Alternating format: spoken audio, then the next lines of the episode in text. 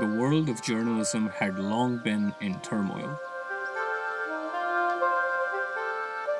From the average eye, it is seen as a land of clickbait articles, of shadowy influencers, of people who don't report the correct news or don't do it in the correct way. But there is never any talk of what goes on inside the newsroom. Stories of those journalists braving the most chaotic era of reporting and human history at large. My name is Wasi Anjum, and together with my co host Will Patterson, I'm going to help tell the stories of those journalists entering this new world. At a time when the COVID 19 crisis is still raging on, we're going to look at how these individuals are adapting to a rapidly evolving reporting environment and the human cost of doing so. This is Voices of Journalism. On this episode, I sat down with Eduardo Baptista, a half Korean, half Portuguese journalist working in Hong Kong. He's been in the industry a few years, freelancing in China and interning at a few organizations such as CNN and the Nikkei Asian Review. A Yenching scholar from Peking University and a postgraduate in journalism from the University of Hong Kong, class of 2020, he now works at the South China Morning Post, SCMP for short. With the past year in Hong Kong having seen numerous disruptions in activity due to protests and now the coronavirus, I sat down with Eddie to learn how he is responding to the newer challenges to journalists while still dealing with the old demands of a fast paced profession. Really figure out okay, how am I going to dig my feet into this community in order to ensure that my reporting isn't just the same old email call, email call, right? Virtual reporting. Only by impressing people will you be able to circumvent a lot of the routine HR processes that usually end up with your CV being thrown into the rubbish bin because you're just one in a thousand.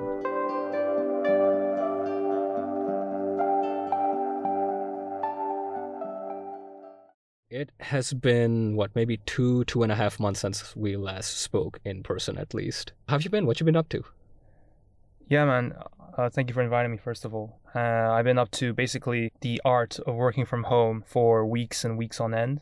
So that's been fun because COVID 19 has forced us at SCMP to work from home. There was a scoop about it from in Hong Kong local media, which was quite funny. you know, it was the headline was breaking SCMP, you know, has to work from home. Oh, well, if that's the way that stories are, are circulated in this environment. But yeah, I've just been pumping out articles, working at a much faster rate than my years of freelancing, which I was doing all the way up until June. And so that's what I've been doing basically, getting accustomed to the rhythms of a full time journalist. Listeners, you can't really see this, but uh, this is also the first time I'm seeing Eddie in quite a while, and he looks visibly just distraught. Like he, he is a guy who has very much been working from home, you could tell from his face. But yeah, I wanted to, I suppose, get the first take here about how different your reporting career was before COVID and what it is now. Well, I guess before COVID, there was more on the ground reporting where I would actually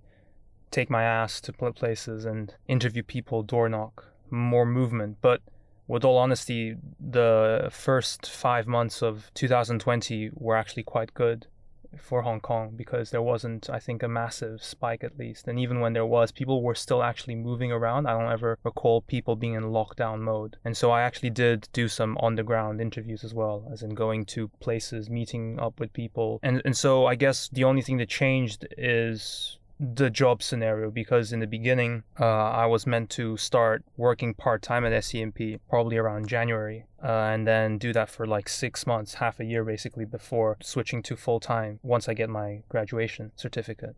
But what happened was because of COVID 19, things got delayed a lot. It's just natural because the company was so busy with other more important tasks related to the disruption caused by COVID 19. And so I kind of had to spend six months readjusting. I actually am a bit hard on myself for having allowed uh, my work schedule to kind of really dip in the first two or three months of 2020 rather than readjusting straight away and going back into freelancing mode. Because in the first semester, so September to December, not only was I freelancing, I was also interning at Nikkei. But then the internship at Nikkei ended and I didn't try to extend it because I thought, you know, I'm going to my next gig at SCMP, but then that couldn't materialize when I wanted it to. And so I feel like I should have definitely been more proactive in the first three months and perhaps dealt with the unexpected a bit better.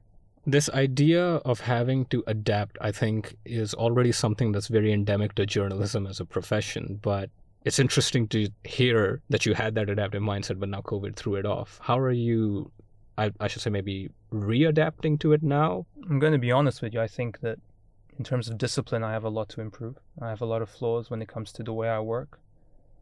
But one thing that's helped is when your editor messages you on Slack and says, Can you get this by 6 p.m.? And then all kinds of plans go out the window all kinds of schedules all kind of notion of having a bit of everything in your day you know the idea of a very varied day that, that all goes to pots and basically what you're doing is figuring out okay how can i get from a to b the fastest possible? Meaning usually how can i put together an article as fast as possible? And then you start thinking what are my contacts? I mean i kind of really try to develop new contacts as much as possible but there are days when you know your editor says we need this and then you really have to go back to people that you've talked to already. And that's something that i'm instinctively uncomfortable with because i always like to expand my network and i see every article as an opportunity to talk to more people. For example i talked today to a professor at peking university about uh, latin america and china. I did the same thing this morning with somebody in peru. I did the same thing yesterday with somebody in Argentina. And so that was really fulfilling. And I feel much better today because of what I did in the past 48 hours. But I guess 72 hours before, I was actually in a rush to publish an article about how China's top diplomat, Yang Jiechi, arrived to Busan in South Korea to have this meeting. And so, as you can see, that's like diplomatic breaking news very fast. They want you to interview some experts and to basically summarize like what what is happening as well. Mm-hmm. and that is something that i think is very necessary in journalism but that's the kind of thing that keeps me disciplined. Necessity. So where exactly do your major responsibilities lie? Because uh, if my understanding is correct the idea of breaking news and covering breaking news is quite different from having to write those same articles around a subject matter. Where exactly does scmp fit you?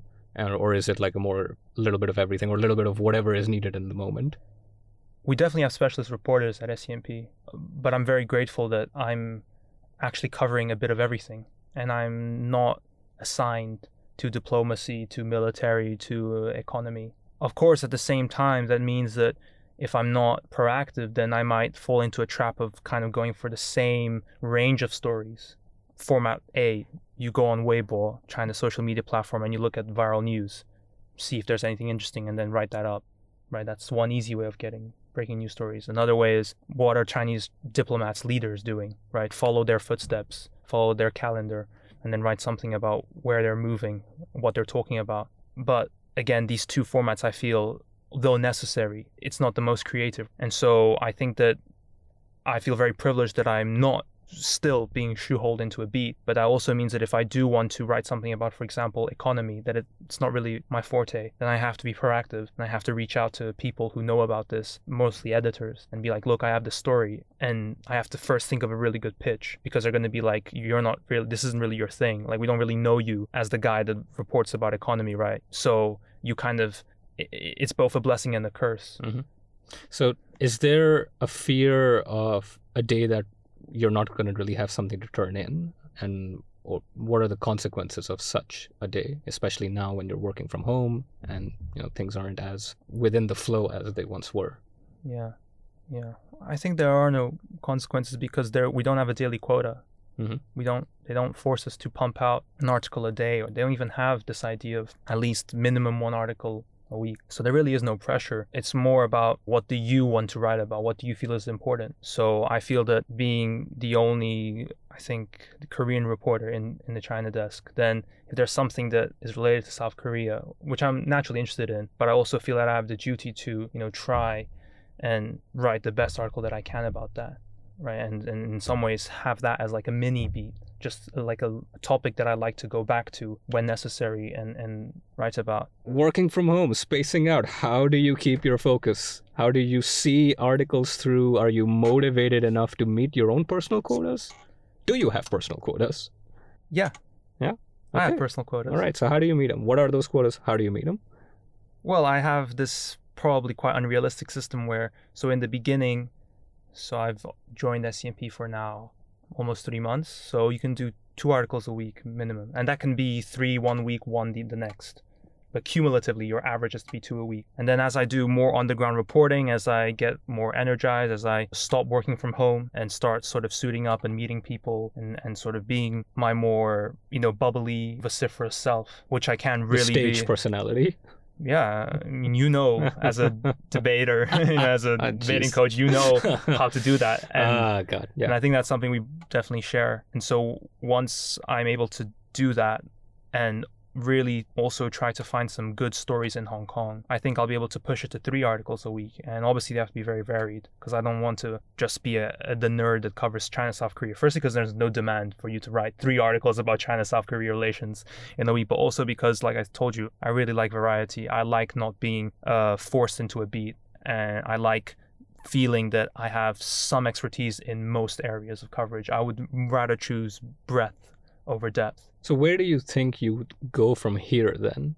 If you're not interested in being shoehorned into a beat, like what does the progression look like now? Well, I'm very much a plan oriented person. So, starting September, I'm going to probably spend six months either reading up a lot on finance, stocks, really technical stuff to do with financial journalism that in some ways we covered in the second semester. I, I think I have to mention that Will and I perhaps mistakenly took too many shots at Michael Bloomberg on our first episode. So, eh, Mike, if you're listening, don't hold that against Eddie. Go on.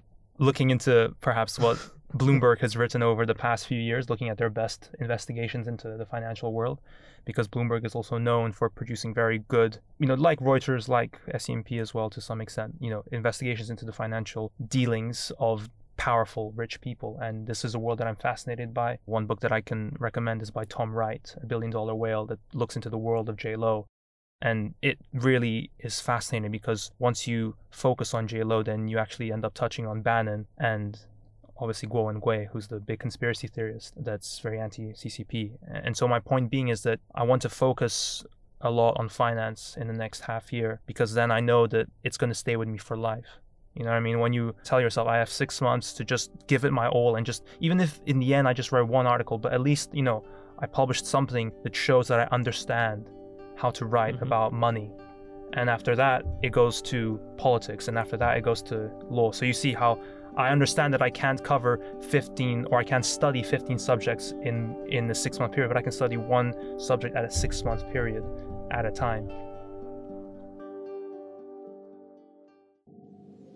Thanks for listening in so far. If you're enjoying what we're doing, please consider liking or reviewing the podcast wherever you get it. And you can also follow us on Twitter, and we also have a page on Facebook. For now, let's get back to the discussion. Well, speaking of finances, the business side of media has long been broken, and COVID 19 has especially widened that gap. Uh, advertising revenue is down across the board, etc., etc. Has there been any personal blowback to you as a result of that, or your organization? What has that aspect been like? Well, uh, I think that there's less money to send people on trips right now. Mhm. Um, although It's not like you can really go anywhere. Exactly. But for me personally, financial blowback, I, I have to say that I'm very privileged. I've always had my parents' financial support. And I say this very upfront because I don't want people to, I guess, see all my freelance writing and see what I've done since I was in Beijing in 2017 all, all up until now. I don't want them to think that that's purely the result of hard work. It's not. The idea of a pure meritocracy is a lie. I mean, what happened was I had financial help. And so I can't be hypocritical and, tell you that oh COVID nineteen has really affected me financially. I mean, in terms of the business of the media, this is just a, a general point, right? Layoffs are happening, cuts are happening. SCMP announced publicly on its website around May or something that it was doing whatever uh, ten percent salary cut for top executives. It's no secret that Mhm. every company is having to make adjust, adjustments and, and, and is going through struggles. But I'd be lying to you if I said that that is affecting me because I've always been very privileged and fortunate to be able to count on my parents. Is it something you've seen around you happen? Has there been any like people you know or just general things that you've seen affect people in that has has that impacted the organization and the the work that you've done? No, not really because as a person I'm I'm quite simple, I guess, in, in that if I needed to always hang out with my colleagues who I absolutely love, by the way, because they've been very welcoming, but not in the sort of interfering sense, right? Where they're always like coddling me and inviting me out for dinner every other day. I would find that a bit uncomfortable, but they've really kept a good modicum of sort of okay, we'll take you out for lunch once, and then that's kind of the introduction, and whoever comes comes. and then after that, you know, you're on your own, and I like that because I'm more of like a solitary wolf kind of person, and so of course I have some colleagues that I just spend more time with, and so I would like to see more of. You know, people like my supervising editor who works with me every week. We actually have a call every week, and I w- would wish uh, in during some days that we could actually just meet up face to face and talk about stories. And I've actually told him, you know, I want to go to Lamma Island where you live and just have a hike, you know, s- bring the human element back to it. But again, it's only a handful. And if I don't have that, again, being really honest, it, it, it doesn't affect me. So working from home, I've gotten used to it actually, to the point where I'm actually afraid that I'm telling myself there's a pandemic out there. And so I'm not going out and doing the reporting that I should be doing you know and, mm-hmm. and so I, I think what's what i need to ensure is that i don't let my own nature get in the way of me exploring everything that i can explore within scmp as well as everything that hong kong has to offer you spend a lot of time generally covering the China beat in the past and the relationship with the actors in the region. With the pandemic in place, did you have plans before this to ever go outside of Hong Kong? Is this the place where you make your final journalistic stand? Well, another one of my plans is to report from different countries. Again, it's hard to give yourself a timeline, but you can have a sort of a vague imagination framework. Yeah, yeah vague imagination that's all, all you can really afford yeah. to do, especially especially these days. Yeah, precisely. I think at some point in my life, I'd want to report from my mother's country, South Korea. It's technically my country, but I, I don't actually have to do military service as a dual national mm. um, mm. and sort of mixed race Korean, and so uh, it, it's still in some ways foreign to me, but not at the same time. And so that's one of my goals. But I definitely would like to, at some point, report from mainland China. It doesn't have to be in the immediate future, but it's a fascinating country, just you know, the People's Republic, and so if I can go back there too, that would be great. So if I had to kind of tell you my sort of entire vague imaginatory, you know, life career plan, of course, I eventually I would also like to go to Brazil because I'm Portuguese. But Brazil is a huge country, and being able to report there would also be great. But again, these are all goals that are that have to be by definition undefined because you know you never know when you can actually chase them. Mm-hmm. But yeah, I'd like to report from different countries. All right. So let's take a step back. How did you get into journalism? What was the thing that drove you to it? And has it really panned out the way you thought it might have? I think it happened because of a multitude of reasons, as most things do. But if I had to sort of list out the three sort of key triggers that really got me hooked on this path, at least and a path that I don't really see myself veering away from anytime soon. So something that really kept me going and you know without an end in sight. Firstly, it was my trip to Bolivia when I was a second year or I just finished my second year at Cambridge in my undergrad. I was doing an internship at Bolivian Express, which is Bolivia's only English language magazine. And so that was my first experience with media. Before that, all I'd been doing was basically reading a bunch of really complicated books and writing essays about them. As St- standard Cambridge stick. Exactly. But that experience was really, it really planted the seed of journalism because I travel around the country by myself, and Bolivia is a beautiful, very diverse country, rainforests at ground level, high snowy peaks at 4,000 meters above altitude, which is where La Paz, the capital, is. And so I was based in La Paz, but I got to travel around Bolivia and I got to interview basketball players. I got to interview Korean volunteers. I got to experience a blockade where miners blow up the sides of mountains and they force thousands of buses filled with people to walk for miles and miles on end during you know dusk just so you can get to a really shitty village where then they can take you on on like a Volkswagen filled with 15 people to a civilized, you know, city where Jeez. I'm just imagining the imagery now of a Volkswagen with 15 people. Like, and, and this is like a problem I've had. It's like all the videos that I've watched, like crowd performances, live concerts, etc. Just watching them is now physically, you know, it makes me ill because I'm like, oh, dude, like COVID has not helped the concept of a group gathering in my head anymore. So yeah, I'm I'm imagining the Volkswagen for 15 people, and I'm thinking this is a terrible health hazard. I don't think I'll ever be able to do this for myself anymore. Yeah. At the time, I was comfortable, Mm. and I had a great time talking to Bolivians of all walks of life. And so once I got back to Cambridge, I sort of had this, you know, seed which didn't actually blossom straight away into a desire to switch paths and go into journalism because I actually thought I wanted to become an academic. Perhaps you've been through similar sort of you know Oh, decisions. but once i got to cambridge i kind of realized wow i'm really not suited to western academia. It's, uh, it's not because there's anything necessarily wrong with western academia. It's more so I, my personality doesn't really fit with it. And so that got me thinking yeah i've kind of always in some ways been an outsider to this elitist english institution. So where could i feel comfortable? And i think china sort of came up.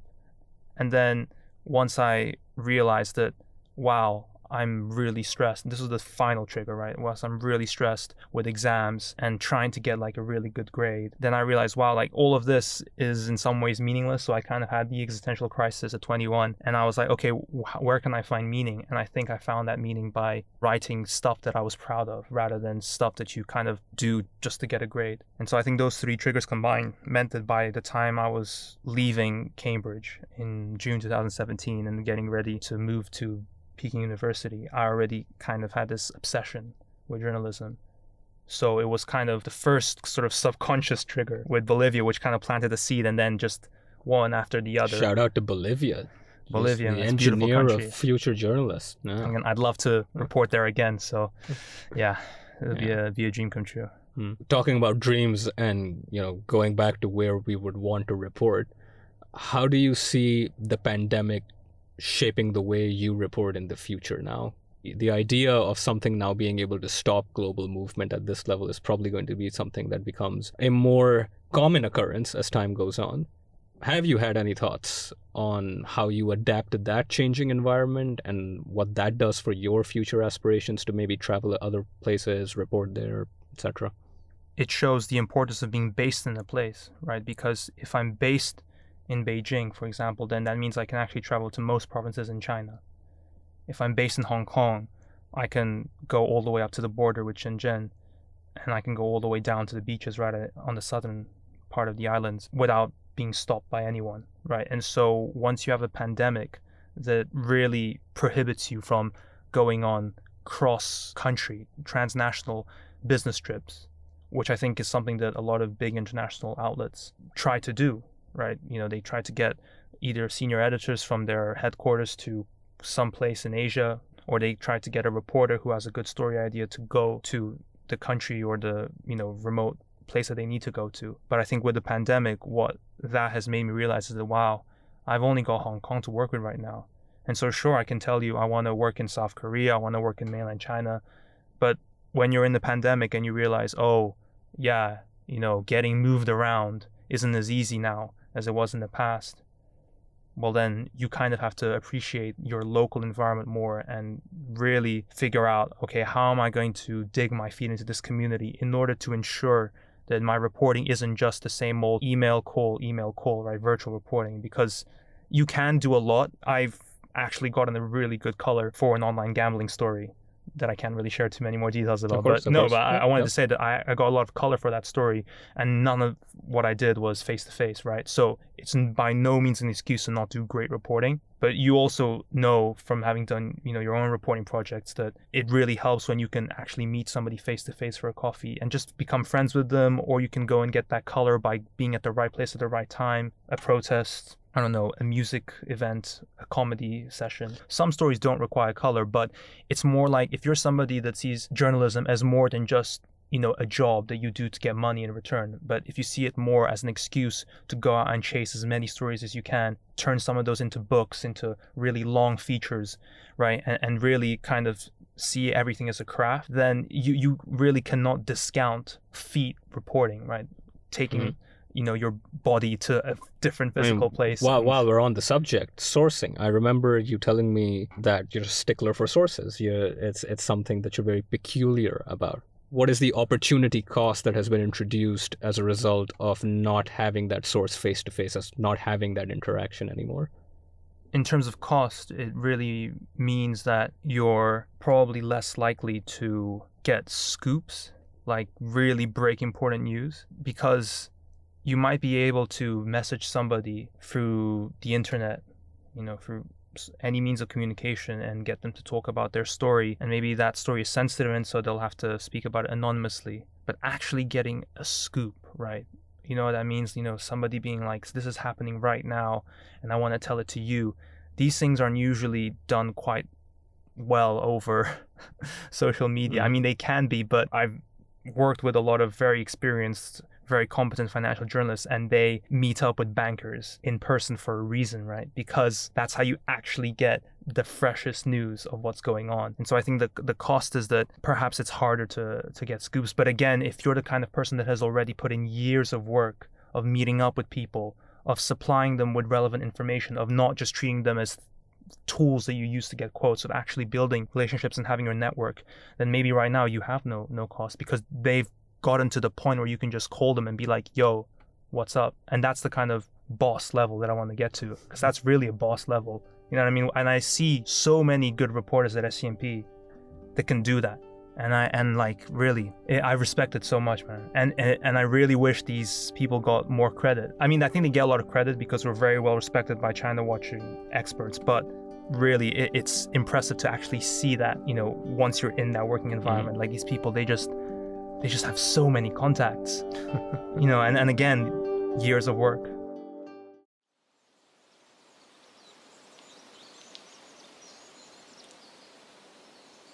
So there there's a certain feel that comes to having worked at a big news organization and worked with smaller ones as well.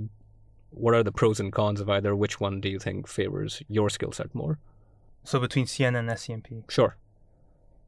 Well, I, I think that with SCMP, you're able to write m- many more stories because when I was at CNN, I had to struggle to get my pitches approved because unfortunately I'd come from a background of niche reporting. So before CNN, I was at a small English language magazine called The World of Chinese. It's a great publication, but again, it's very niche. Like you, you write on basically the most quirky, bizarre, funny subjects that you can find that are related to China. And so going from that to CNN, where you really have to find stories that are understandable to an American audience, that was hard.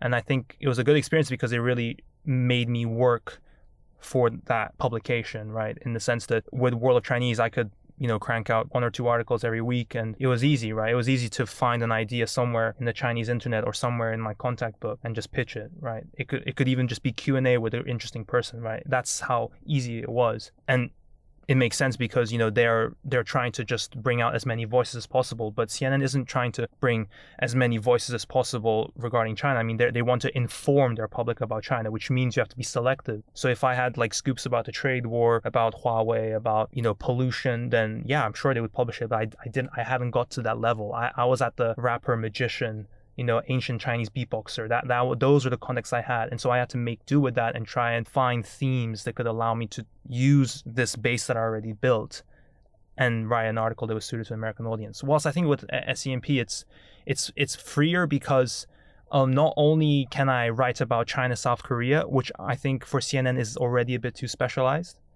You know, like just the fact that Yang Jiechi goes to Busan and he as, as a newsworthy for an international global audience oriented yeah and be, because scmp caters to a lot of china watchers i, I feel like there's also more things that, that i can write. And so i think it, it was good to have that experience as an intern in cnn but a i much prefer not to be an intern right who wouldn't?